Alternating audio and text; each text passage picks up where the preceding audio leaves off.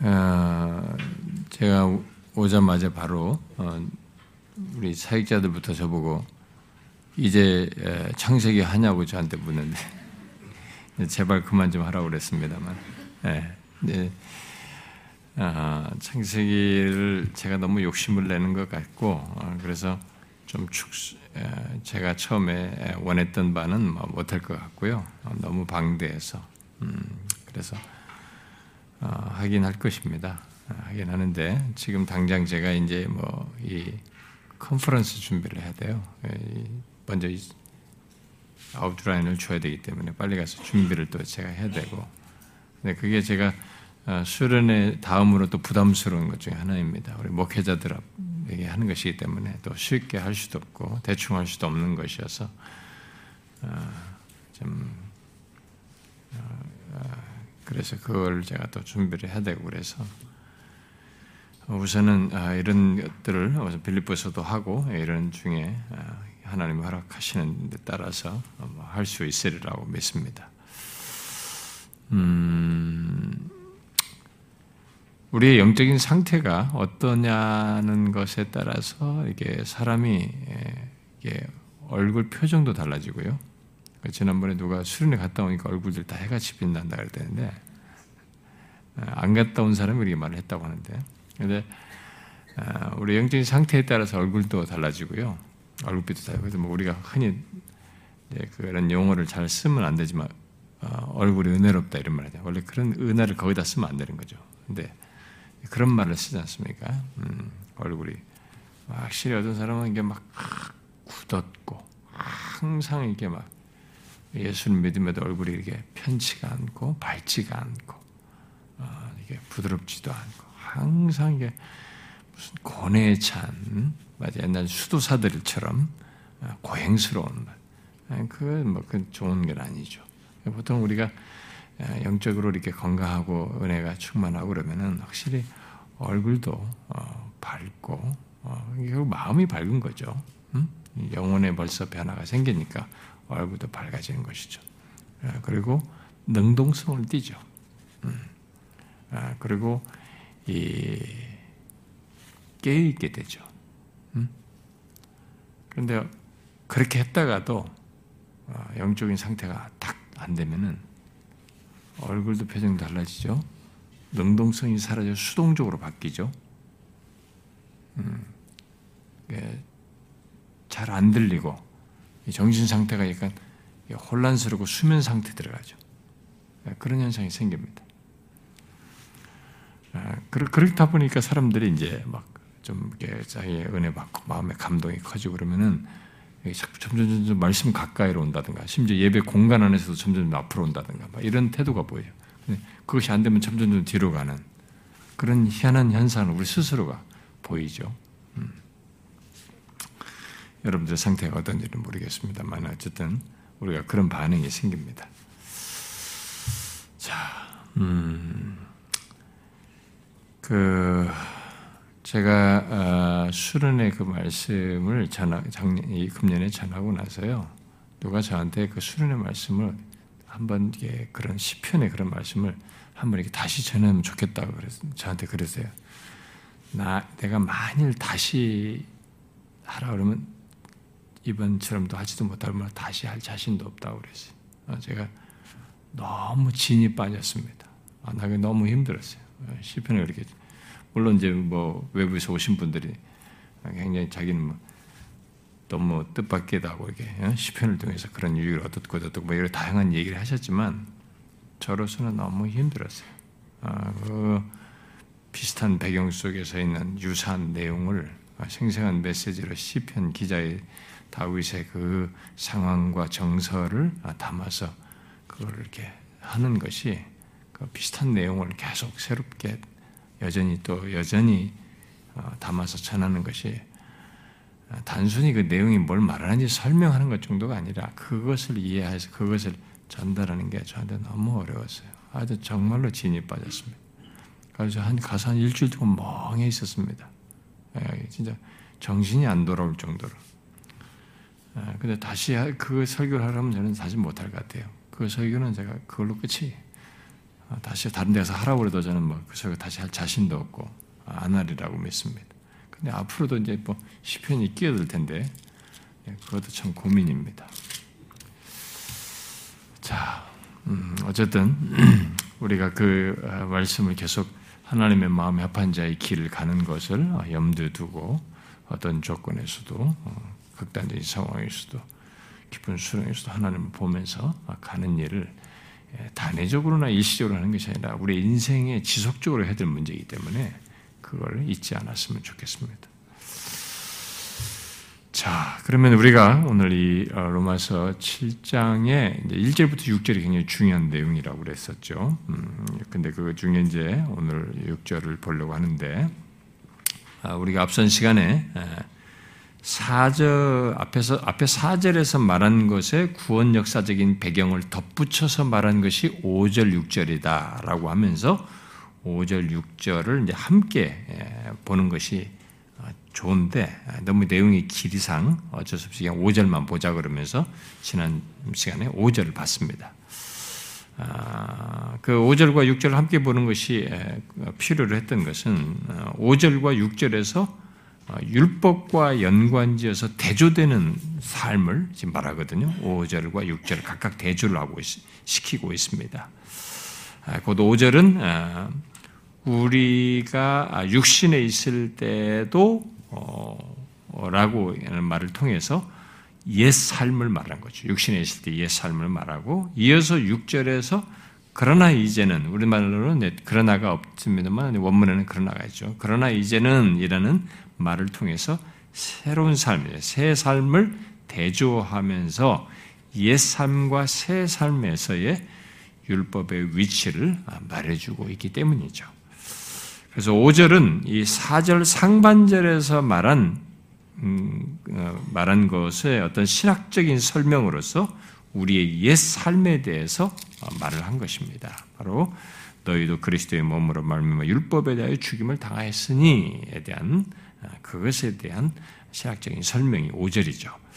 아, 결국 소극적인 측면을 얘기한 것입니다. 아, 그러나 6절은 그러나 이제는 이라고 하면서 4절 하반절의 적극적인 내용에 대한 신학적인 설명이라고 볼 수가 있는 거죠.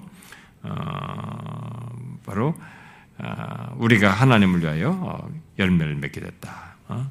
우리가 죽은 자 가운데 살아나신 에게 가서 우리가 하나님을 위하여 열매를 맺게 하려 한다라는 내용에 대한 설명인 거죠. 자, 이 대조를 어, 스토트 말대로 두 시대, 두 언약, 두 섭리 시대를 대조하여 우리들이 지금 옛 시대로부터 이제 새 시대로 옮겨졌다는 것을 지금 말을 해주고 있는 것이죠. 그리고 그것을 우리 개인 경험으로 말을 하면 결국 또는 우리의 개인적인 지위와 관련해서 말한다면 구원 이전 과 이후를 말해요. 5절은 구원 이전이라고 말할 수 있겠고 6절은 구원 이후에 대한 어떤 설명에 해당하는 것을 말한다고 할 수 있겠죠. 아, 우리가 지난 시간에 아, 우리의 아, 옛 생활을 지배하는 것의 그 무서운 네 가지를 얘기했었죠. 음, 무시무시한 네 가지. 우리 옛 생활을 지배하던 그 네 가지 실체를 말했었죠. 그게 뭐였습니까? 5절에서 육신, 율법, 죄, 사망이었어요. 그게 예수를 믿기 이전에 우리의 그 옛생활을 지배하는 것들을 무시무시한 것들이었죠. 그러나 예수 그리스도로 말미암아서 우리에게 어떤 일이 있게 됐죠? 어떤 일이 있게 되었습니까? 결국 예수 그리스도를 어, 믿을 어, 믿게 되었을 때 뭐예요? 어, 어떤 일이 있게 됐다고 지금 여기 이제 6절에서 바로 이어서 대주에서 말합니까? 일단 본문 6절은 그러나 이제는 이라는 말로 이제 그런 5절의 조건, 그 네 가지 무시무시한 것에 지배를 받던 것과 분명히 다른 큰 변화가 생겼다는 것을 그러나 이제는 이라는 말로 일단은 표현하고 있습니다. 그래서 아, 그리스도인에게 생긴 완전한 변화를 일단 시사하고 있습니다. 이 6절을 통해서. 아, 이미 여러 차례 아, 이 그러나 이제는으로 그리스도인에게 생긴 변화, 앞에서부터 말해왔죠. 3장 뭐 21절에서도 그랬지만은 아, 그것은 결국 그리스도인이란 그러나 이제는 이로 말해서 예수를 믿게 된 자가 어떤 자인지 그리스도인을 정의하는 설명을 그러나 이제는 이유로 이게 말을 하고 있는 내용이죠.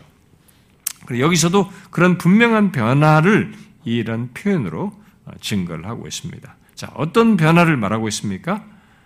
아, 그러니까 우리 그리스도인을 설명하는 것이기도 한데 우리 그리스도인은 어떻다는 것을 말하고 있습니까? 제일 먼저 우리가 얽매했던 것에 대해서 죽었으므로 율법에서 벗어났다 라고 말하고 있습니다. 예수 믿는 우리를 얽매했던 것에 대하여 죽었으므로 율법에서 벗어났다라고 말하고 있어요. 자, 여기 우리가 얽매했던 것은 물론 앞에서부터 7장 여기 1절부터 쭉 말해온 거 보면은 율법을 말하는 것이죠. 음. 어, 어, 그래서 예수 믿는 우리는 율법에 대하여 죽었으므로 이제 우리는 율법에서 벗어났다라는 아, 얘기를 하고 있습니다. 아, 과거에 우리는 모두 어, 율법에 얽매여 있었습니다. 모두가 율법에 얽매인 조건에 있었죠.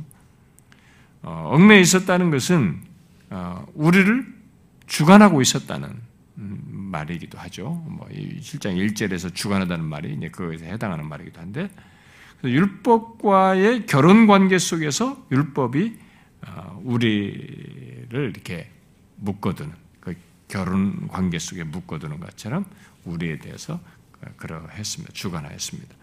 그러나 이제는 이제 우리는 율법에 대하여 죽었으므로 그 율법에서 벗어났습니다. 아, 여러분들은 아니 이미 사절에서 그 얘기를 했는데 어?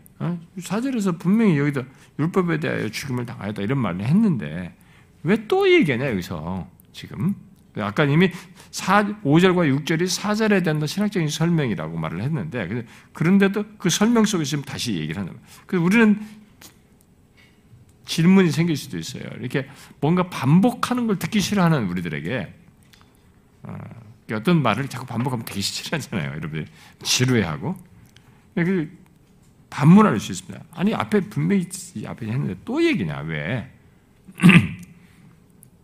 이렇게 여러분들 반응할 수도 있어요. 아, 이미 사절에서 우리들이 예수 그리스도의 몸으로 아, 주 예수 그리스도의 몸을 십자가에서 죽으심으로 말미암아 율법에 대해 죽었다 이렇게 말했잖아요.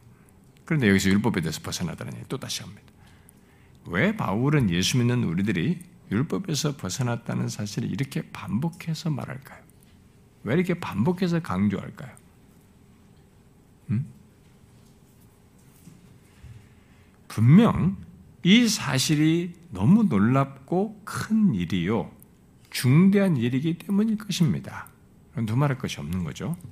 왜냐하면 예수 그리스도께서 대신 율법의 정죄를 받음으로써 우리가 받아야 할 율법의 정죄를 받으심으로 받음으로써 있게 된 우리에게 그렇게 해서 우리가 율법에서 벗어나게 하신 이 엄연한 실체가 너무 크기 때문에 어마어마하기 때문에 분명히 말을 하는 것이겠죠. 그러나 바울은 여기서 단순히 그 사실 때문에만 말하는 것은 말하고 있지는 않습니다. 바울은 잘 보시면 좋은 선생이에요. 가지고 단순 반복을 하는 게 아닙니다. 앞에서 어떤 말을 했지만 이 말한 것을 좀 더 연관성을 가지고 그 말을 반복하지만 거기에 더 확장된 어떤 설명을 하거나 뭔가 거기에 대해서 덧붙여서 말해야 할 필요가 있기 때문에 또 더 강조를 하는 데 있어서 부가 덧붙여서 강조할 필요가 있기 때문에 그렇게 하는 것을 어, 보게 되거든요. 예수님도 그러시지만 바울도 그렇죠. 그래서 여기서 단순 반복을 하는 것은 아니에요. 아, 그가 여기서 다시 이 사실을 반복해서 말을 하는 것은 아, 뒤에서 어, 바로 덧붙여서 말하는 사실 때문에 아, 이 말을 반복하고 있는 겁니다. 무엇입니까? 우리들이 율법에서 벗어났으므로 영의 새로운 것으로 섬길 것이기 때문이에요. 바로 이 중요한 사실을 지금 여기서 6절에서 강조하기 위함입니다. 그걸 더 덧붙여서 예, 굉장히 놀라운 사실을 얘기하는 겁니다. 예, 바울은 여기 지금 6, 6절 하반절에서 말한 이 내용을 통해서 영이 새로운 것을 섬길 것이다 이 말을 이 말이 이 8장에서 확장될 그런 중요한 내용을 여기서 말한 겁니다. 이 말을 8장에서 다 설명해요, 이제. 어? 여기 6, 절 하반절의 내용을 8장에서 쫙 상세하게 설명합니다. 아, 그래서 이 말에서 이제 우리가 이제 먼저 주목할 것은 바울은 우리가 우리가 섬긴다, 어? 우리가 섬긴다라는 이 사실보다 영의 새로운 것으로 섬기기 위해서 이렇게 벗어났다, 자유하게 됐다, 어? 자유롭게 됐다는 것을 지금 강조하고 있는 것입니다. 그러니까 바울의 강조를 잘 따라가야 되는 거죠. 단순히 우리가 섬긴다, 우리가 뭐 이렇게 무엇으로 이렇게 섬긴다라는 것을 지금 강조하려는 게 그것보다 영의 새로운 것으로 섬기기 위해서 자유롭게 됐다는 거예요. 율법에서 벗어나서 자유롭게 되었다는 것을 강조하고 있는 것입니다. 그 말은 일단 율법에서 벗어나지 않은 조건에서는 영의 새로운 것으로 섬길 수가 없다는 것이 기저에 깔려 있어요.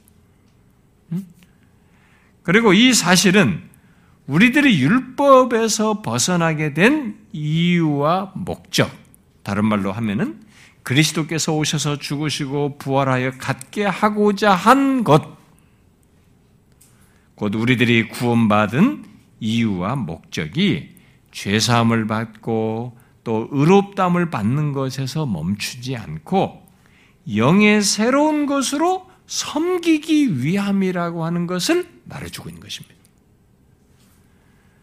음? 그러니까 율법에서 벗어나게 된 목적, 달리 말하면 구원받게 된 목적, 결국 이 구원을 받도록 하기 위해서 그리스도께서 오셔서 십자가에 달려 죽으시고 성육신 하셔서 이 모든 걸 다 고난을 당하시고 부활하신 그 목적이 우리를 죄를 사하고 우리를 의롭다 하시는 것 정도에서 멈추지 않고 그것만이 아니라 무엇을 그 목적에 무엇이 지금 담겨져 있다는 것이 여기서 말하고 있냐면 영의 새로운 것으로 섬기도록 하기 위해서 이거 이 목적을 위해서 우리 율법에서 벗어나게 하시고 구원하게 하셨다라는 것을 말해주고 있는 것입니다. 그래서 여기서 섬기다라는 말은 그런데 그렇게 이제 영의 새로운 것을 섬기도록 하기 위해 섬기기 위해서라고 했는데 여기 섬기다라는 말이 근데 재밌는 것은 섬기다는 말이 앞에 6장에서 종 얘기했잖아요. 6장 후반부에서 종의 유출을 통해서 말을 했죠. 6장 그 여러분 그 16절 같은데 너희 자신을 종으로 내주어 누구에게 순종하든지 그 순종함을 받는 자의 종이 되는 줄 너희가 알지 못하느냐 혹은 죄의 종으로 사망에 이르고 혹은 순종의 종으로 의에 이른다라고 했습니다. 또 22절에서도 그러나 이제는 너희가 죄로부터 해방되고 하나님께 종이 되어 거룩함에 이른 열매를 맺었으니 그 마지막은 영생, 영생이다. 이렇게 종의 유치를 통해서 설명을 했습니다. 자, 그 종의 유출을 설명한 이 종으로 말한 이 말과 이 의미상의 같은 얘기예요. 여기 섬긴다는 게. 그러니까 앞에 종으로 말한 둘로스라는데요. 이 종으로 말한 이 명사의 동사형이에요. 여기 섬기다가. 아, 그래서 여기 섬기다는 말을 종의 또는 노예의 동사형이다 보니까 달리 번역하면 여기서는 섬기다로 이렇게 잘 아, 이게 번역을 했지만 문자적으로 달리 번역하면 종으로 산다. 또는 노예로 산다라는 뜻이에요. 여기 섬기다가. 바울은 어, 예수 믿고 난 뒤 자신을 그리스도의 종으로 말을 했는데 아, 그렇게 종으로 섬기는 것을 여기서 섬기다라는 말로 그 종으로 사는 것으로 어, 예, 그렇게 종으로 사는 것을 여기 섬기다라는 말로 어, 표현을 하고 있습니다. 그런데 흥미있는 것은 율법에서 벗어나서 종으로 사는 것을 말하고 있다는 거예요. 율법에서 벗어났는데 종으로 사는 것을 얘기하고 있어요. 굉장히 역설적이죠? 재밌잖아요, 표현이. 이건 뭡니까? 바로 앞에 조금 전에 읽었던 6장 16절이나 22절에서 말한 종의 구체적인 설명이죠. 구체적인 설명으로서 새로운 차원의 종을 얘기하는 것입니다. 음? 그 성령에 의해서 자원하는 종이죠. 기꺼운 종이에요. 어? 그러니까 이 종은 종인데 이 종이 종으로서 사는데 그 종으로서 뭔가를 섬기는데 이게 노예적인 섬김이 아니라 자원하는 섬김이에요.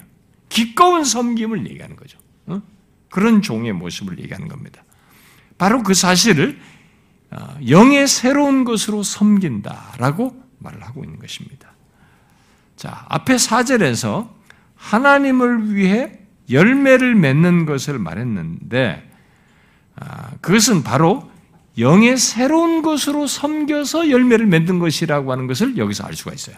지금 이게 6절에 그 앞에 4절의 하반절에 대한 설명을 확장해서 한 것을 본, 이, 볼 6절로 연결해서 설명하면 결국 4절에서 말한 하나님을 위해서 열매를 맺는 것은 어떻게 도대체 하나님을 위해서 열매를 맺는 거야? 라는 이 질문이 야기되는데 그 질문에 대한 대답이 여기 6절에서 설명되고 있는 것이죠. 바로 영의 새로운 것으로 설며서 섬겨서 하나님을 위하여 열매를 맺는 것이에요. 그래서 예수를 믿고 난 자들의 삶에서의 열매는 영의 새로운 것으로 섬겨서 맺는 열매예요. 우리의 능동적 내가 뭔가 문자대로 지켜서 뭔가를 율법을 지켜서 맺는 열매가 아니라는 거죠. 놀라운 사실을 얘기하는 겁니다. 이 짤막한 얘기 탁 꺼내놓고 나중에 뒤에 가서, 뒤에 가서 설명하는 겁니다. 8장에 가서 다. 8장에 예, 가면 이제 이 설명이 쫙 나옵니다. 그래서 굉장히 이제 주옥 같은 내용이 이제 8장에서 이제 나오게 되죠.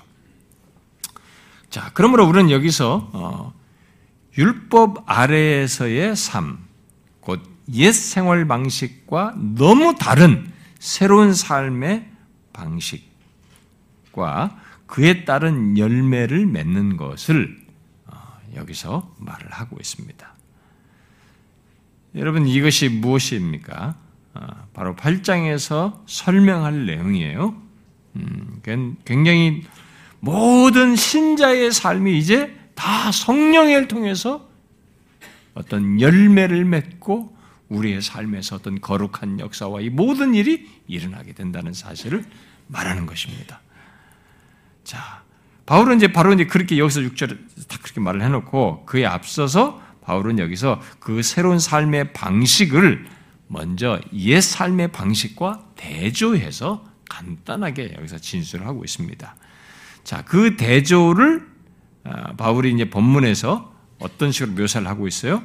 율법의 조문에 묵은 것으로 아니하고 영의 새로운 것으로 섬긴다. 이렇게 대조를 하여서 설명을 해주고 있습니다. 먼저 이것이 정리가 돼야 되기 때문에 이게 어, 율법에 대한 오해를 하고 굉장히 여러 어, 바울이 지금 율법 무시하는 것처럼 생각하고 있고 막 이렇게 반박하는 사람도 있기 때문에 먼저 이것이 정리가 돼서 이 대조를 통해서 먼저 설명을 해주고 있습니다. 아, 음, 그래서 이 말씀 속에서 바울은 어, 율법의 조문과 영을 대조하고 또 묵은 것과 새로운 것을 대조해서 표현하고 있죠. 자, 이것은 우리들이 예수 믿기 이전과 이후의 삶을 설명하는 것이기도 하고 또 예수 믿지 않은 자와 예수 믿는 자의 모습을 대조하는 것이기도 하죠. 따라서 예수 믿기 이전 또는 지금 넌 크리스천들은 율법의 조문에 묵은 것으로 섬기고 있는 것이죠. 또 예수 믿기 이전에 우리들이 그러했죠. 그러나 여기 예수 믿고 난 이후 현재 그리스도인들은 영의 새로운 것으로 섬기는 것입니다. 자, 여러분은 이 차이를 알고 있습니까? 그리스도인이라면 아, 알고만 알고 있어야 하고 자신 안에서 경험적으로 확인하고 있어야 합니다. 바울은 여기서 묵은 것과 새로운 것의 대조를 율법의 조문과 영으로 이렇게 설명을 하고 있어서 이것을 우리가 정리하여 이해를 하고 있어야 됩니다. 자, 여기 율법의 조문은 뭡니까? 율법의 조문은 조문 옛날에는 옛날 번역에는 의문으로 했나요? 레터였죠, 레터. 그러니까 율법의 조문은 어, 율법의 기록 또는 율법의 글자를 이렇게 말을 한 것입니다. 예, 이런 표현을 쓴 것은 바로 하나님께서 계명을 돌판에 새겨줬잖아요. 모세에게 돌판에 기록한 것과 같은 것으로서 결국 모세 율법을 말한다고 볼 수 있겠죠. 여기 율법의 조문은. 그러나 이제 우리는 그렇게 돌판에 쓰여진 외적인 규칙 또는 외적인 행위 명령으로서의 옛 언약으로 섬기는 것이 아니라 영의 새로운 것, 바로 성령 안에서 섬긴다라는 것을 대주에서 말해주고 있습니다. 그래서 여기 영은 뒤에 8장에서 말할 성령을 얘기하는 겁니다. 예, 여기에 음, 어, 그래서 8장은 여기 7장 6절을 상세하게 설명한 것인데 8장은 보면 알 수 있듯이 성령 안에 있는 이 생명에 대해서 정확하게 설명하고 있습니다. 그러면 이 이제 6자, 6절을 지나서 7절부터 8장 1절 이전까지 7장 25절까지의 내용은 약간의 삽입구에 해당하는 겁니다. 여기 7장 6절에서 바로 8장 1절로 탁 건너뛰어서 가도 내용상으로 이제 그렇게 갈 내용이에요. 내용이 바로 직접 연결된 내용인데 그 사이 중간에 이 내용은 7절부터 25절은 율법에 대한 반론과 난제들을 여기서 설명을 하고 가야 되니까 그래서 바울이 여기서 그것들을 다루는 내용이 중간에 끼어들어 있습니다. 자, 그러므로 여기 6장, 6절 하반절은 8장에서 설명하는 완전히 새로운 그리스도인의 삶을 간단하게 진술해 주고 있는 것입니다. 바로 아, 그리스도에게 연합되고 그와 결혼한 결과로 인해 우리 안에 거하시는 성령으로 말미암아 완전히 새로운 삶의 삶의 방식을 갖게 됐다는 것. 완전히 새로운 삶의 방식으로 살게 되었다는 것. 바로 성령 안에 있는 생명을 따라 살게 되었다는 것을 말해주고 있는 것입니다. 자, 이런 사실을 바울은 고린도 후서 3장에서 요약적으로 설명을 해주죠. 아, 이 내용을 우리가 나중에 8장에서 상세히 보겠지만 좀 연관돼서 나왔을 때 우리가 좀 잠깐 이걸 보면은 어, 고린도후서 3장을 어, 한번 펴보세요.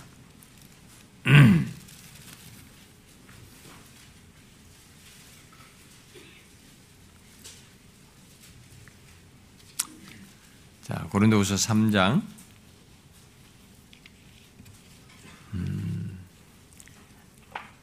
6절을 음, 한번 읽어봅시다. 6절. 음, 자, 읽겠, 어, 6절만 읽읍시다. 시작. 그가 또한 우리를 새 언약의 일꾼 되기를 만족하게 하셨으니 율법 조문으로 하지 아니하고 오직 영으로 함이니 율법 조문은 죽이는 것이요 영은 살리는 것이니라. 음. 자, 여기서 여러분 이 굉장히 잘 말해주고 앞에 단어와 어, 오늘 본문과 관련된 내용을 여기서 말해주고 있죠. 결국 예수 믿는 우리를 일단 무엇으로 언급해요? 새 언약의 일꾼으로 말을 하고 있습니다. 그런데 이 새 언약의 일꾼을 어떻게 지금 설명하고 있습니까? 6절에 보면 율법의 조문으로 하지 아니하고 오직 영으로 함이니 예, 그렇게 말했어요. 율법의 조문은 죽이는 것이 영을 살린 것이다 얘기했습니다. 여기서 바울은 예수 믿는 우리는 율법의 조문에 따른 직분이 아니다. 7절에 보면은 이제 돌에 써서 새긴 죽기 하는 율법의 조문의 직분도 이렇게 얘기해요. 어? 그러면서 정죄의 직분 9절에 아, 얘기하고 8절에서는 영의 직분 얘기하면서 구절에서는 의의 직분이라고 얘기합니다. 자, 그래서 바울은 율법의 조문에 따른 직 분이 있다고 말하면서 그러나 우리는 더 이상 율법의 조문에 따른 직분이 아니라 영의 직분을 받아 섬기는 새 언약 일꾼이다라고 뭐 제가 10절까지 읽었어야 되는데 안 읽어봤습니다. 새 언약의 일꾼이다. 영의 직분을 받아 섬기는 새 언약의 일꾼이다. 자, 여러분 이게 여기 7장에서 설명하고 있는 이 7장 6절에서 설명하는 이 표현들이 다 연결된 내용이에요. 나중에 8장에서 상세히 설명하지만은 바울은 놀라운 얘기를 한 것입니다. 그러니까 우리가 이제부터 섬긴다라고 할 때 이 섬기는 것이 영의 직분으로 사는 거죠. 더 이상 율법의 조문에 따른 직분이 아니라는 것을 여기 3장에서 말을 하고 영의 직분을 받아 섬기는 새 언약의 일꾼이다. 자, 그리고 그런 우리의 특징을 여기 3장 3절에서 어떻게 설명하고 있어요? 아, 고린도후서 3장 3절에 어떻게 설명해? 자, 읽어봐요. 시작. 너희는 우리로 말미암아 나타난 그리스도의 편지니 이는 먹으로 쓴 것이야. 하나님의 또 돌판에 쓴 것이야. 오직 육의 마음판에 쓴 것이니라. 아, 뭐 어떻게 설명하고 있습니까? 아, 우리의 특징을 예수 믿는 우리의 특징을 살아계신 하나님의 영으로 우리의 마음에 써서 행하도록 하는 일꾼이라고 말을 하고 있습니다. 자, 성령이 하나님의 법을 결국 우리의 마음에 쓰셔서 자발적으로 행하게 하는 것이다.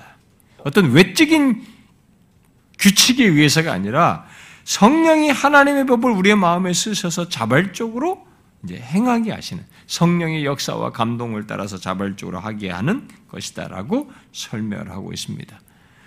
그래서 우리는 이제 성령 안에서 살고 행하는 자입니다.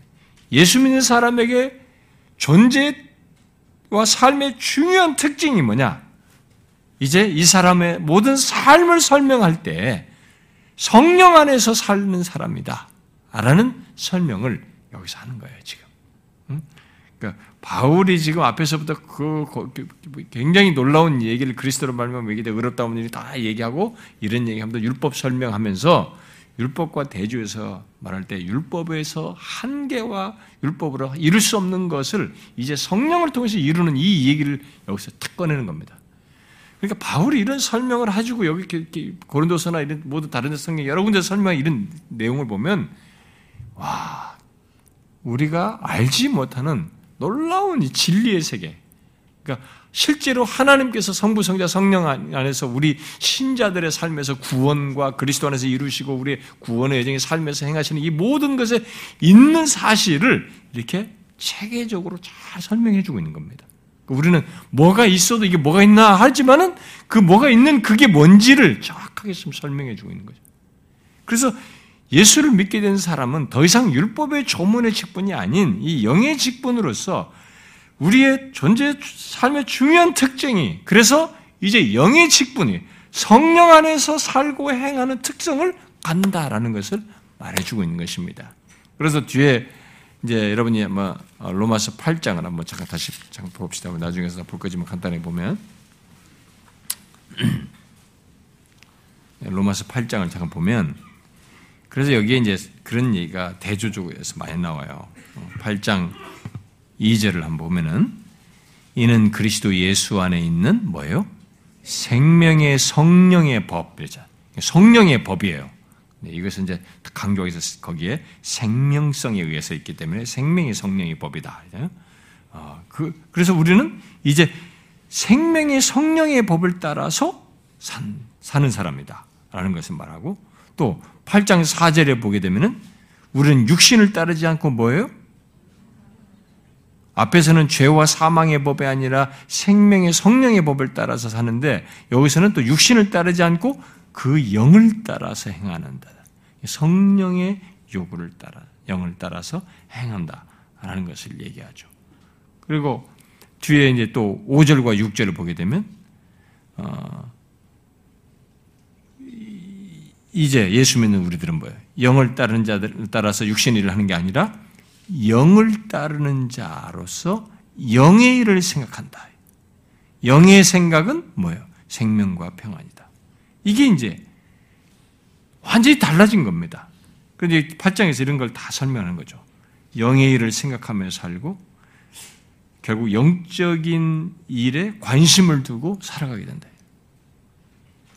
그 예수 믿게 된 사람에게 생기는 변화예요. 우리 영적인 걸 생각하게 되는 거죠. 거기에 관심이 있는 거죠. 성령의 일에 관심이 있는 거예요. 그러니까 예수 믿지 않는 사람은 도저히 이해가 안 되는 겁니다. 저 사람이 왜 저러나 이거. 무슨 뭐, 왜 저렇게 하냐 말. 그러니까 그 사람에게는 전혀 도저히 이해가 안 되는 얘기입니다. 아니 지금 문제가 이거 있고 내가 삶의 필요가 이건데 이 현실이 이런데 왜 이 상황을 내가 아는 이런 방식으로 공감을 안 하고 왜 다른 식으로 반응을 하고 이해를 하고 생각을 하느냐? 도대체 이해를 못하네. 그 영의 생각. 그런데 여기서 분명히 이제 육신의 생각은 사망이다. 무엇을 하든 간에 기어 가봐야 결론은 사망이에요. 그럼 영의 생각은 생명과 평안인 거예요. 다르다는 거죠. 그래서 이렇게 항상 이제 성령 안에서 사는 것입니다. 이게. 이런, 이런 내용을 성경은 막 다양하게 얘기합니다. 성령 안에서의 삶이라는 신자의 모든 것이 이제 신자의 모든 삶이 성령과 관련되어 있다는 것을 로마서 8장에서 그런 걸 쫙 얘기를 하고 어, 뒤에 보면은 이 8장 26절 같은 데도 보면은 뭐 이거 많이 있어요. 앞에서도 많이 있지만은 어? 여기 뭐 13절보다 8장 13절도 보면은 먼저 영으로서 몸의 행실을 죽이는 거죠. 우리가 무슨 내 몸의 행실 이런 걸 어떻게 죽여요? 어? 내 안에 있는 죄, 유혹과 이런 막 내 안에서 일어나는 이런 거 어떻게 다 죽이면 이 몸의 행실을 영으로서 죽이는 거죠. 어? 그리고 아까 8장 26절 같은 것도 보면은 우리 서, 마땅히 기도할 바를 알지 못하는데도 우리, 우리의 삶 속에서 있는 이 피로에 대해서, 이 기도의 피로에서도 오직 성령이 역사하는 그러니까 우리 이 삶이 진짜 성령 안에서 사는 것이에요. 모든 것이 성령과 관련돼 우리의 삶에서는 이제. 이런 내용이 로마서에서도 많이 얘기하는데 또 뭐 예를 들어서 그 관련된 내용을 몇 군데만 더 읽어보면은 여러분들이 어 빌립보서 3장 한번 봐보세요.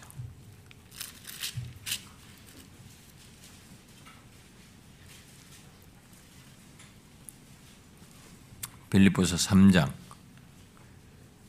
3절에 뭐라고 나왔어요? 뭐라고 나왔어요?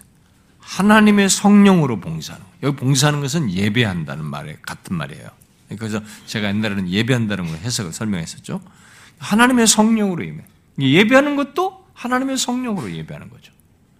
굳이 그 예배하는 것 속에서 더 확장해서 우리가 어떤 봉사하는 것으로 뭐 나간다 할 그런 것조차도 다 하나님의 성령으로 하는 것입니다. 또 예를 들어서 어, 어, 고린도전서 어, 14장 같은 데서 보면은 뭐 사람들이 이것을 막 이상하게 활용하지만은 예를 들어 14장 같은 데 보면은 고린도 14장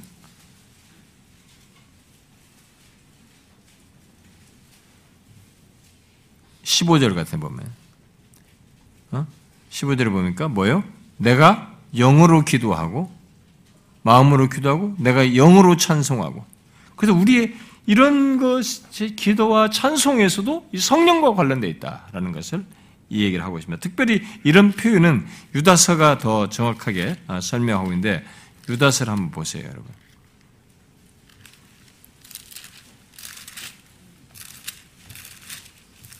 유다서가 어디 붙었는지 또 모르는 건 아니죠.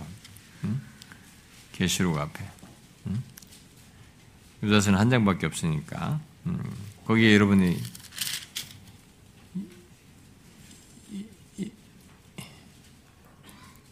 20절을 보세요. 20절에. 사랑하는 자들아 너희는 너희의 지극히 거룩한 믿음 위에 자신을 세우며 뭐요? 성령으로 기도하는 거죠. 그러니까 지금 바울이 오늘 본문에서 말한 이 내용이요. 굉장히 많은 걸 내포하고 얘기합니다. 그러니까 과거의 이 율법의 조문에 매여서 살아가는 사람과 너무 다른 것을 지금 얘기하는 거예요. 우리는 이제 예수 그리스도와 연합하여 그와, 그와 결혼한 조건에 있는 이 사람들에게 있어서의 삶이라는 것은 이제 성령 안에서 살고 행한다라는 것입니다. 어? 그래서 성령 안에서 기도하고 성령 안에서 예배하고 어? 성령 안에서 생각하고 성령 안에 성령 영을 쫓아서 행하고 성령으로 육체의 죄를 죽이고 또 예를 들어서 음, 여러분들이 그 일반적인 내용으로 말하면은 갈라디아서 한번 6 5장 한번 보세요.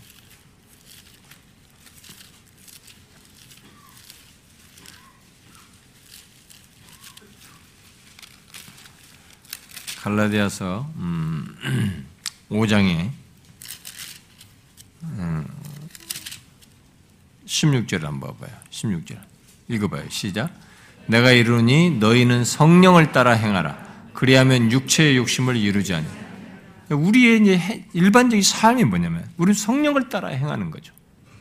성령께서 우리에게 감동하시고 우리에게 깨닫게 하시고 이끄시는 것뿐만 아니라 성 그렇게 하셔서 어, 이끄시는 바를 따라 성령을 따라서 로마서 8장에서는 어, 성령의 인도하심을 얘기하죠. 성령의 인도를 따라 성령을 따라 행하는 거예요. 모든 게 우리 성령 안에서의 살고 행하는 것입니다. 그래서 이렇게 새로운 삶은 성령에 의해 결국 성령의 능력을 통해서 섬기는 삶이고 자발적으로 하나님이 하나님의 종이 되어서 사는 삶이라는 것을 말해준 것이죠. 이것은 분명 율법의 조문을 따라 또는 율법 아래에서 또는 육신에 있을 때의 삶과 어때요? 완전히 다른 것입니다. 그러니까 지금 성경이 말하는 바를 따라서 신자된 것과 예수를 믿어서 생긴 변화를 정확하게 이해를 하셔야 됩니다. 그러나 이제는 하면서 완전히 달라졌다고 설명하는 이 내용을 이대로 이해를 해야 돼요. 자꾸 만화 영화 같은 공상 영화 같은 이런 식으로 우리는 미국이 망쳤어요 우리나라 사람 우리를. 제가 미국의 영향을 너무 많이 받은 것이 기독교의 영향을 미, 미국에는 이 헐리우드라든 이런 것도 있다시피 하여튼 뻥튀기가 심한 그 친구들이. 어? 그, 그, 이, 무슨, 이 오순절 운동이며, 막 이런 능력, 이런 것들이, 예, 심지어 피, 내가 옛날에도 저, 배교 설교하면서 얘기했잖아요. 벽, 벽 밖에서 지금 방 안에 있는데 당신이 오기 전에 이 벽, 벽 밖에서 당신이 어떤 것이 뭐 있는지 내가 다 알게 되었다. 뭐 이런 얘기를 하면 그런 것이 책으로 나오면서 그런 식으로 이 신사도 운동하는 이런 사람들이 예언자 운동하는 사람들이 엄연히 활동을 해요. 진짜 웃기지 황당하거든요. 근데 그것을 하나님, 믿음, 말씀, 단어를 다 써서 나름 체계화해서 가르치기 때문에 그걸 열심히 따르라요. 얼마나 허무맹랑합니까? 그러니까 자꾸 예수를 믿는 것에 이 신자의 삶을 이렇게 헐리우드 같은 거 있잖아요. 마치 뻥튀기 하는 거죠. 과학 공상력 같은. 성경에 분명히 기적도 있고, 어? 주님께서 물을 걸으신 것도 있고, 이런 것들이 있지만, 그런 것 자체를 우리에게 뭘로 모범으로 제시한다든가, 그것을 이미테이션 하라고 한다. 그 자체를 그렇게 신앙의 삶의 내용으로 강조하는 바가 아니거든요. 그런데 우리들은 그런 식으로만 자꾸 기독교를 이해하고 싶어 하고 예수를 믿으면 당장 삶이 바뀌고 뭔가 큰 일이 일어나야만 기독교다운 것 같은 이렇게 생각을 하는 것입니다. 아니에요, 여러분. 얼마나 고난 속에서도 신음하면서도 사는데 다릅니까? 바울이 보듯이. 어? 율법에서 벗어난 자의 그 담례, 확신, 자유함, 이런 것들이죠. 전혀 거기서도 그런 조건인데 여기서 보니까 율법 아래 있지 않고 완전히 달라진 성령에 의해서 아니 어떻게 이 사람이 이런 조건인데 여기서 슬퍼해야 되고 절망해야 되고 끝나야 되는데 왜 저러는 거야? 왜 감옥에서 찬송을 해? 왜 여기서 즐겁다고 하는 거냐 이게? 이게 다 뭐냐 이게? 성령 안에서 행하고 살고 행하는 것입니다. 너무 다른 거죠. 그러니까 율법의 조문을 따라서 사는 것과 율법 아래에서 사는 것, 육신에 있을 때의 삶과 완전히 다르다는 것을 얘기해. 우리는 이것을 실제 우리 자신 안에서 보셔야 됩니다. 이것을 음, 자꾸 어, 다른 것으로 보지 말고 이것이 나에게 있는가를 통해서 하나님의 아들이 오셔서 나와 결혼한 관계, 어? 이제 율법에 대해서 죽고 이 그리스도와 결혼한 이 구원을 받은 그와 연합한 자인 것에 대한 실체를 이런 것을 통해서 확인을 해야 되는 거죠. 여러분들은 이런 분명한 차이, 분명히 율법의 조문을 따라 사는 것과는 다른 성령 안에서 행하는 이런 분명한 차이를 인식하고 또 경험적으로 확인하고 있는, 있습니까? 이런 걸로 체크를 해보세요. 아, 우리가 아까 아, 음, 고린도후서 3장에서도 봤다시피 거기도 거기 나와 있습니다만 더 이상 먹으로 쓴 편지가 아니에요. 돌판에 쓴 것과 같지 않습니다.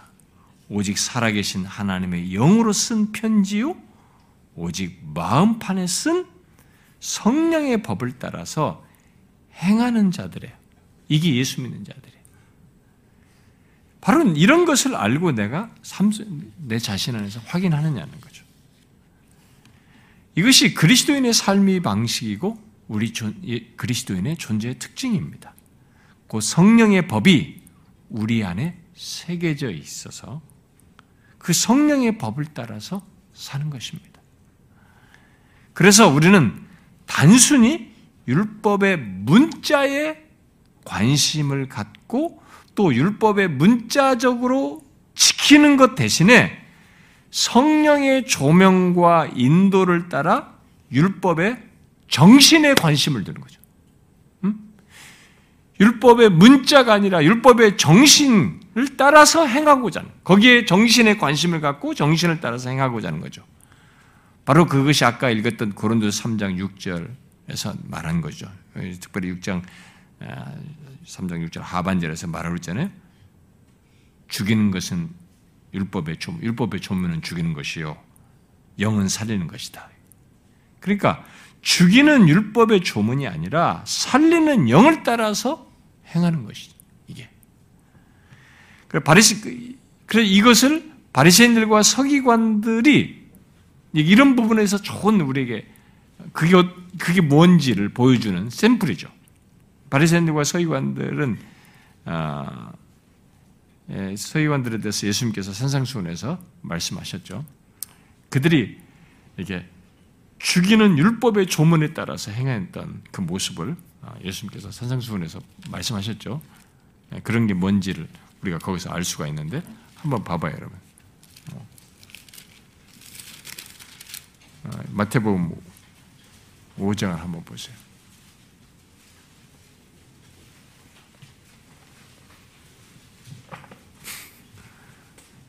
오랜만에 그래서 여러분들이 멍 때린 겁니까? 아니면 내가 멍, 때, 멍져 있는 겁니까? 누가 지금 서로 멍져 있는 거죠? 내가 멍 때리세요? 지금 내가 너무 쉬워서 내가 그랬나? 그러면 여러분들이 멍 때리 오랜만에 해서 그런가요? 이렇게 좀 서로가 멍해 보여요. 이게 이렇게 약간 평상시 같지가 않아요. 어? 이전 같지가 않아야 돼요. 뭐 다른 게 있는 거 아니죠? 응? 내가 잘못 봤는지 모르겠지만 좀 그래요. 자, 여러분 그 마태복음 5장을 보면 어, 예수님께서 이제 율법과 관련해서 이 얘기를 하시는 가운데 어, 이 얘기를 하죠. 어, 특별히 여러분 5장 그 21절부터 보면은 먼저 살인 얘기를 꺼냅니다. 근데 율법의 조문을 따라서 행하는 이 바리새인과 서기관들은 뭡니까? 칼로 죽이는 것이 살인이라고 생각했어요. 근데 예수님께서 뭐라고 그랬습니까? 스피릿을 영을 정신을 얘기죠. 네? 정신을 얘기하는 겁니다. 그런 거 뭐예요? 노하는 자마다 라가라고 하는 자마다 미련한 놈이라고 하는 자마다 벌써 거기서부터 저, 저, 저 저거 완전히 저거야. 그 사람은 팍 하잖아요. 그때 벌써 살인에 해당하는 그 정서와 일치되는 게 벌써 여기 시작되는 거예요. 그러니까 정신을 얘기하는 거죠. 간음 얘기가 나오잖아요. 간음. 내가 그 사람과 육체적인 관계가 같지 않으면 아니지. 근데 벌써 그 육체적인 관계로 나아갈 수 있는 스타트에 해당하는 음욕이 내 안에 먼저 품었다. 그게 간음이다. 정신을 얘기해요. 주님께서 얘기잖아요. 맹세도 얘기해. 맹세도. 똑같이. 그 다음에 또 악한 자에 대한 대적이다. 야, 너는 눈은 눈으로 이른 갚으라 했지만은 야, 속옷까지 내줘라. 오른뺨을 때려대라. 왼뺨도 돌려대라. 어? 오리를 가게 하든 심리까지 가게 하라. 그러면서 뭘 얘기해요? 원수가 너희들 이웃에 대해서 어떻게 얘기냐? 뭐, 그 사람과 특별한 문제가 없으면 괜찮냐? 아니다. 사랑해라. 원수까지도. 이게 지금 말하는 살리는 영을 따라 행하는 거죠. 아까 고린도후서 3장 6절에 얘기했죠? 응? 율법의 조문은 죽이는 것이요. 영은 살리는 것이다. 이게 성령 안에서 행하는 삶이에요. 이게 우리에게 생기는 변화입니다. 예수님께서 이 말씀하신 것은 그렇게 되지 않은 바리새인과 율법, 율법의 조문에 따라서 행하는 사람을 보여주는 거죠. 응? 문자적으로 말하죠. 그래서 그래 묻고 싶습니다. 혹시 여러분 중에 예수를 믿으면서도 하나님의 말씀의 문자에만 관심을 갖고 그것의 정신에는 관심을 갖지 않는 응? 그 그야말로 옛 생활 방식이죠. 그 율법주의적인 신앙생활을 그런 사람이 있습니까? 그, 그 잘못 믿는 겁니다. 어? 진짜 그런 사람들 있거든요. 교회당 안에. 아니에요. 바울이 지금 오늘 본문에서 말한 이 놀라운 변화를 이해해야 됩니다. 그 율법과 설, 율법을 설명하면서 이 성령을 설명한 이것이 이 예수 그리스도로 말미암아 생긴 이 복음의 설명 속에 아주 놀라운 사실이에요. 굉장한 사실을 얘기합니다. 우리 스스로 과거의 율법을 지키는 사람들이 뭐 했습니까? 아무리 잘해도 아무도 그 못 지켰어요. 근데 우리에겐 하나님의 말씀을 지키는 일이 열매를 맺는지까지 가능하게 되는 일을 모든 설명을 어떻게 하냐면 이 성령으로 설명하는 겁니다. 성령 안에서 삶으로써 그게 가능하다. 열매를 맺는 것이 하나님을 위하여 그게 가능하다는 걸 설명하는 겁니다. 그래서 성령, 성령 안에서 사는 자는 율법을 지키고 안 지켰을 때 있게 될 어떤 보상이나 율법을 지켰을 때의 보상, 지키지 않았을 때 심판을 의식해서 행하기보다 그 말씀하신 하나님을 즐거워하고 그 하나님이 기뻐하시는 것에 관심을 갖고 하나님께서 이 말씀하신 의도와 정신에 더 관심을 갖는 거죠. 그걸 갖고 행하는 거죠.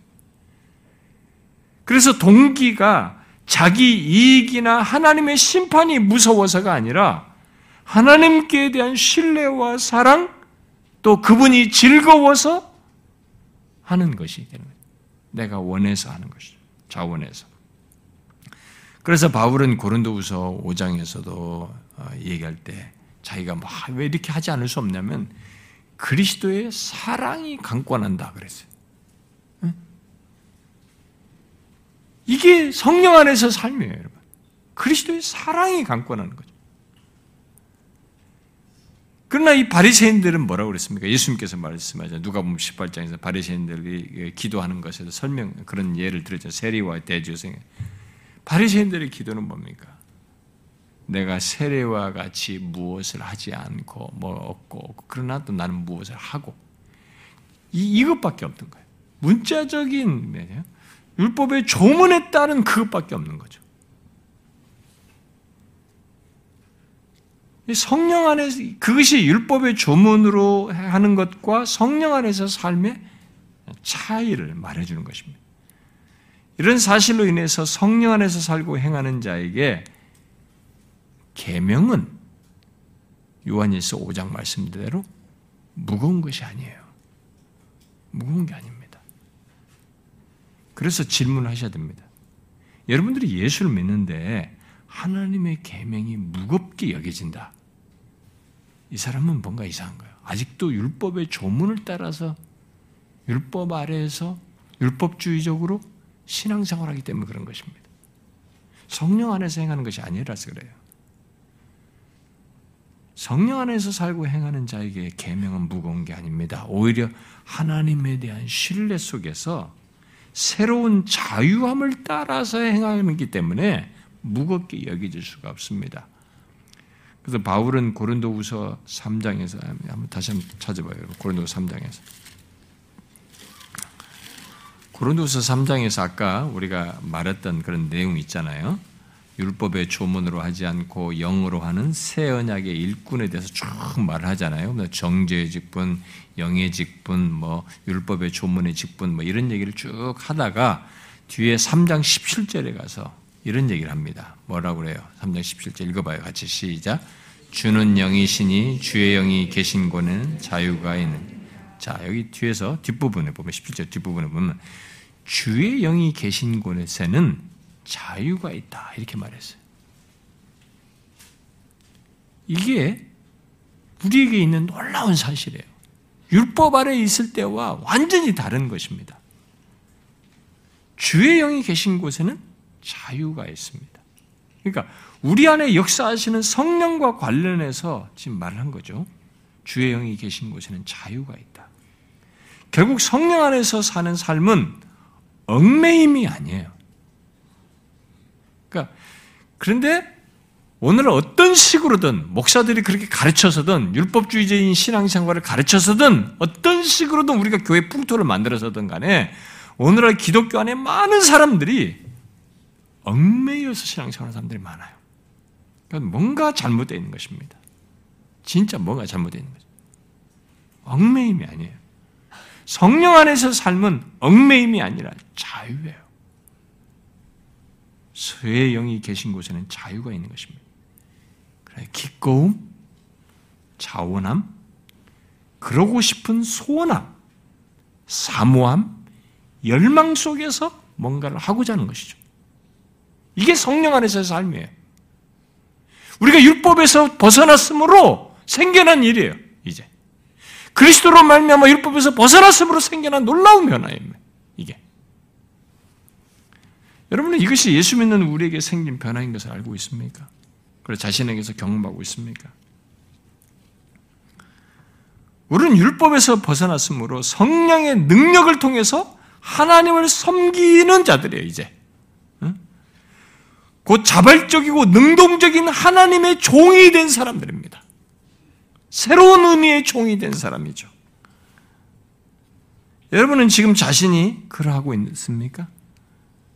그런 변화를 확인하고 있습니까? 여기 4절부터 6절에서 바울은 예수를 믿음으로 생긴 분명한 변화를 잘 말해주고 있습니다. 과거에 우리들이 육신에 있었으나 지금 우리는 성령 안에 있고, 과거에 우리는 율법으로 고취되었지만 이제 우리는 그것으로 벗어났으며, 과거에 우리는 사망을 위하여 열매를 맺었으나 이제는 성령의 능력으로 하나님을 위하여 열매를 맺는 이런 일이 있게 된 거죠. 이게 우리에게 생긴 변화예요. 이 모든 것이 가능하게 된 것은 사절에서 말한 대로 그리스도께서 죽으심으로 말미암아 우리들이 율법에 대해서 죽임을 당했기 때문에 된 것이죠. 그래서 우리는 이제 그리스도와 함께 죽은 자 가운데서 살아나 그분께 속한 자로서 새로운 삶을 살게 되었고 그 새 삶의 특징은 여기 본문이 말하는 대로 성령에 사는 성령 안에서 사는 것으로 나타나게 되는 거죠. 성령 안에 사는 것으로 경, 어, 드러나게 되는 것입니다. 이것은 사실입니다. 실제로 우리에게 있게 된 것이고 경험하는 사실이에요. 그래서 과거 과거에 과거 율법에 매인 것과 중요한 차이 중 하나가 얽매임이 아니라 자유 속에서 하나님의 종이 된다는 거예요. 자유 속에서 하나님의 종으로서 섬긴다는 것입니다. 그래서 성령이 계신 곳에 자유가 있다라고 하는 것이죠.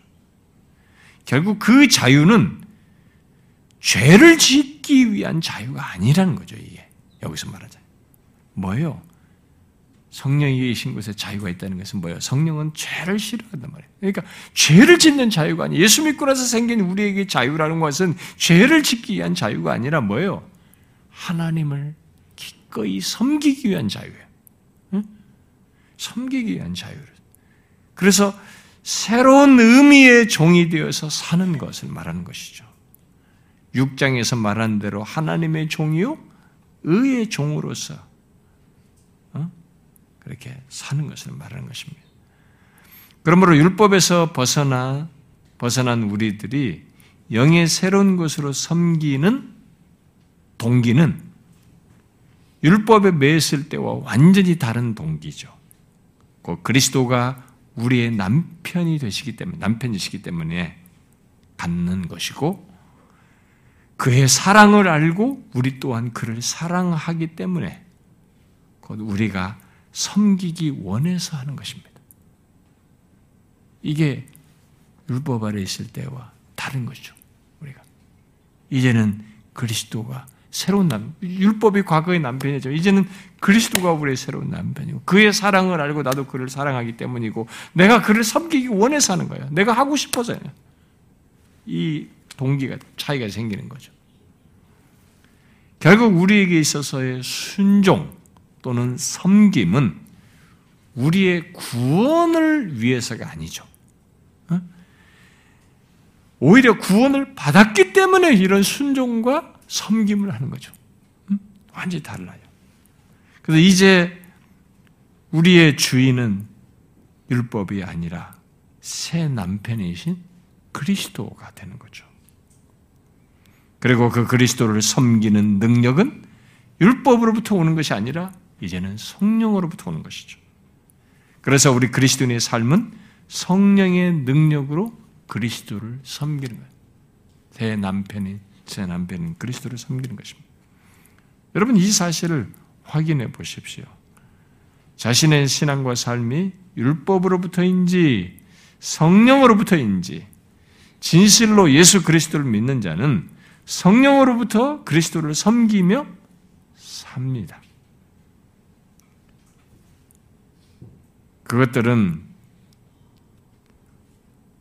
자기 힘으로는 할 수 없는 것들이죠. 모두 성령의 능력으로부터만 나는 것입니다. 이런 사실 때문에 우리는 하나님께서 거룩하고 흠이 없게 하시려고 하는 자신의 목적이 감히 이루어지는 것입니다. 여러분 창세기 1장에도 그렇고 어, 창세 아, 아니, 에베소 1장에서도 그렇고 에베소 5장에서도 말하잖아요. 우리를 거룩하고 흠이 없게 하시려고. 응? 아, 그러다 한번 찾아봅시다. 여러분. 읽어보는 게 낫겠다.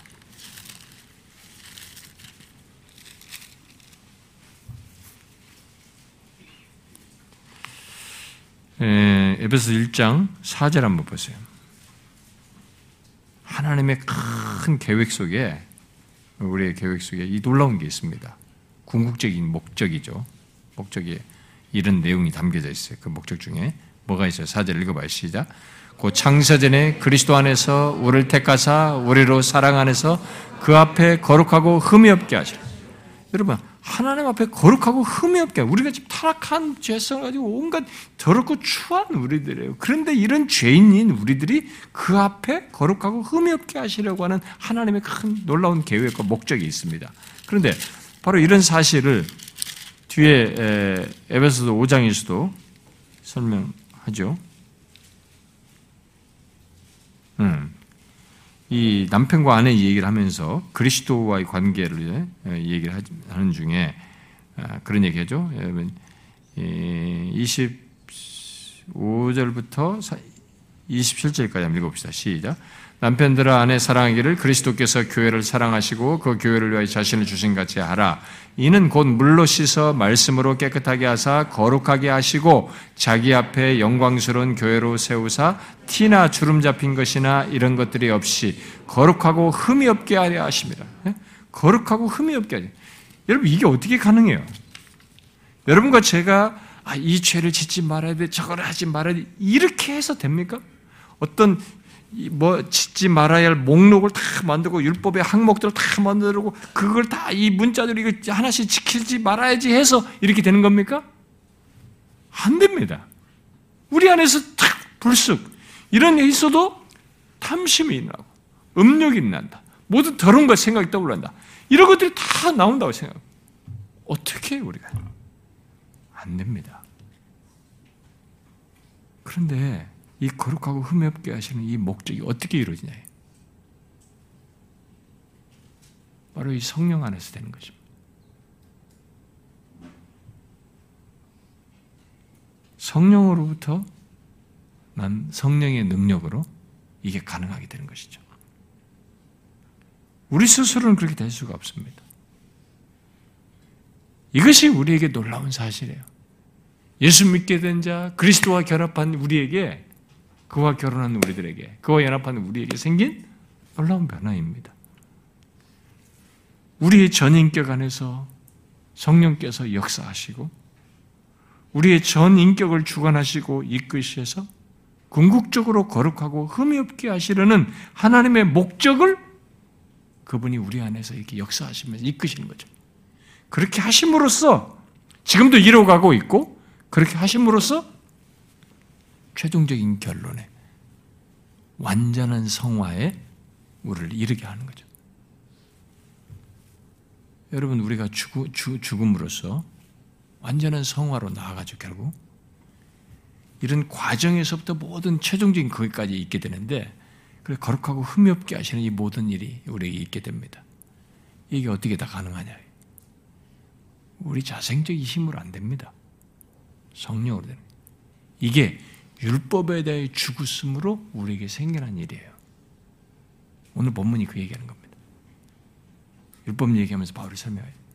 이 내용을 나중에 8장에 상세히 설명하는 겁니다. 이게 신자들의 경험 속에 있는 거예요. 실제 우리가 그것을 다 헤아려서 체계적으로 논리적으로 설명을 못한다 할지라도 여기 기록된 말씀 바울이 설명하는 범주 안에서 우리가 얼마든지 이해할 수 있고 확인할 수 있는 거예요.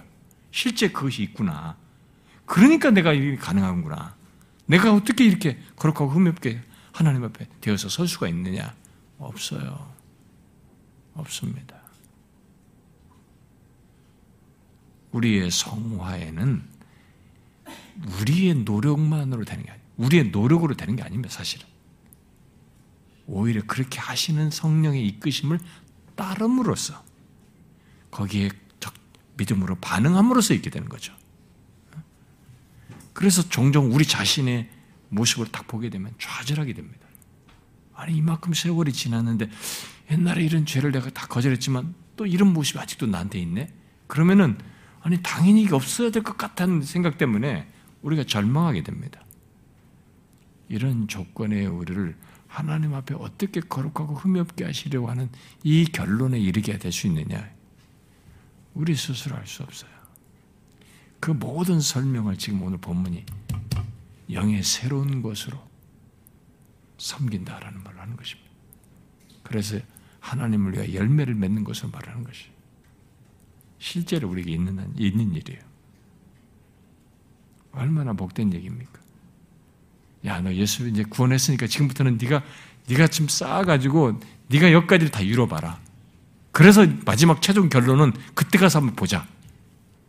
그러면 다 떨어져 나올 거예요. 그런 면에서 New Perspective라는 새 관점 같은 경우는 그런 것들이 그런 여지를 조금씩 남겨놓는다는 거든가 아르미니스주가 그런 걸 남겨놓는다는 자체가 성경을 크게 이탈하는 거예요. 이러하신 하나님의 비중을 확 축소시키고 인간을 확 높여놔버린 겁니다. 인간의 역량을, 역량에 의해서 어떤 걸 이루도록 하는 것입니다. 그것은 성경이 아니에요. 그것은 구원을 말하는 것이 아닙니다. 은혜의 구원을 말하는 게 아니에요. 은혜에다가 인간의 무엇을 덧붙인 아주 값싼 얘기인 것입니다. 아니에요. 오늘 본문이 말하잖아요. 율법에 대해 죽었으므로 벗어났으므로 우리는 이제 영의 새로운 것으로 섬기는 것입니다. 우리의 무엇이 아니라 영이에요. 성령에 의해서. 이게 우리에게 있는 놀라운 사실입니다. 그래서 저와 여러분의 삶에서 아까 여러 개의 성령과 관련된 성경을 읽었잖아요. 그래서 무던히 우리는 성령의 역사에 예민해야 되는 겁니다. 성령께서 깨닫게 하시고 말씀으로 조명하여 깨닫게 하시고 생각나게 하시고 감동하시고 이렇게 아, 모든 거죠. 성령을 따라 행하고 성령으로 기도하고 성령으로 찬송 모든 것에서 성령에 의지하고 성령의 이끄심을 따라야 되는 겁니다. 그가 주시는 감동을 가볍게 여기지 말아야 됩니다. 아니다라고 하는 것을 자꾸 무시해 버릇하면 여러분 인격적인 관계 속에서 자꾸 무시하게 될 때 이게 안 먹히잖아요. 무시했을 때는. 그러면 다른 방법을 써야 됩니다. 그런 문제가 생겨요. 우리가 다른 과정과 다른 조건 속에서 깨달아야만 하는 그런 경험이 생기는 것입니다. 그러나 그렇지 않고도 충분히 소통될 때는 이 친밀함과 누림이 더 풍성해지는 것입니다. 그래서 성령의 이런 권면과 깨우침과 감동을 예민하게 반응하는 사람들은 확실히 풍성하죠, 영적으로. 하나님과 관계가 풍성해집니다. 그래서 여러분과 제가 혹시라도 이게 어떤 모습으로 이게 자꾸 이게 아 내가 어떤 좋지 않은 상태 절망선다 미끄러진다. 여러분 그것으로 끝나는 게 아니기 때문에 속히 성령의 감동과 이끄심과 권면에 다시 따라지면 괜찮아집니다. 우리는 얼마든지 성령께서 궁극적인 목적으로 이끌기 때문에 얼마든지 따라갈 수 있어요. 거기에 내 감정이 지금 뭐 침체에 빠졌다, 내 감정이 멀었다고 하는 것은 내가 스스로 지금 어떤 감정 상태를 가지고 기준으로 말하고 있기 때문에 그런 것입니다. 제가 언젠가도 얘기했지만은 여러분 신앙생활하면서 우리가 감정이라는 게 굉장히 중요한 비중을 차지하지만 감정만으로 우리 모든 것을 평가할 수 없어요. 그리고 감정은 믿기 어려운 요소가 너무 많습니다. 항상 하나님의 진리와 진리에 따른 바른 판단, 이성이 거기에 수반되지 않은 감정만의 어떤 것은 믿을 게 없어요. 오히려 아, 감정만 가지고 아 나는 오늘 울적고 기분이 안 좋으니까 오늘 영적인 침체 상태야. 그런 말 함부로 쓰는 게 아니에요. 영적인 침체가 그 정도까지 영적인 침체예요? 당신 감정이 조금 안 좋을 뿐이다는 것이지 영적 침체를 그렇게 쉽게 쓰는 게 아니에요. 하나님부터 등지고 멀어졌을 때 하나님이 안 보이고 하나님과의 관계에 대해서 내가 거의 그런 영적인 진실한 반응들이 거의 없어져 갔을 때 그런 모습을 계속 지속하고 있을 때 그런 말을 쓸 수 있겠죠. 영적인 침체란 말. 여러분 우리 젊은 우리 청년들 같은 경우는요. 자기가 좋아하는 사람 예배당에 오면 기분도 업돼가지고 은혜가 충만한 것 같아요. 근데 그 사람이 안 보이고 그 사람과 관계가 좀 못하게 되면은 아무리 좋은 말씀 들어도 꽉 깔아앉아 영적인 침체 빠진 것 같아요. 그런 값싼 감정을 가지고 어떻게 신앙생활 하겠어요? 그걸 기준으로 해서 어떻게 신앙생활 하겠냐 말이에요. 웃기는 거 아니에요, 여러분? 아, 제발 그러지 말라는 거예요. 그냥 제가 많이 보거든요, 우리 교회에서. 그런 거. 여러분들은 모르지만 저는 이제 당사자들과 다 알지 않습니까? 제가 중간에 많이 서 있고 도와주기도 하니까. 얼마나 변덕스러운지 얼굴 다 보이거든요. 어떤 때는 막 은혜 넘치게 가까이 있고 뭐서 눈에 희끗이도 확 보이면 불빛 튀니까 막, 막 찬양도 힘 있고요. 얼굴도 밝아요. 근데 이게 뭐가 안 될 때는 시무룩하고 얼굴 떨어뜨리고 난리거든.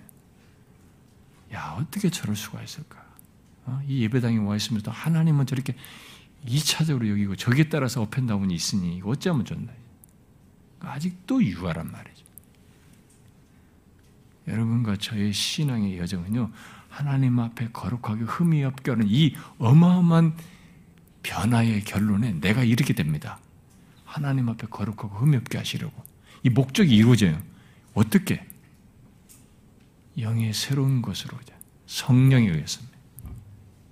그래서 우리는 단지 그 성령을 소유한 사람은 이 성령의 소를 잘 듣는다는 거죠. 성령을 따른다는 것입니다.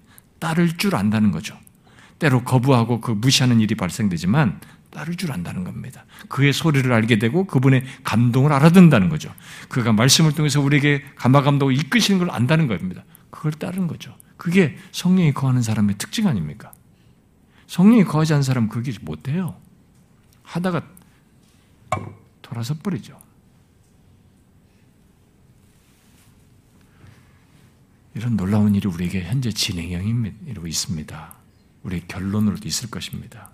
그걸 바라보면서 소망을 품으십시오. 기도합시다.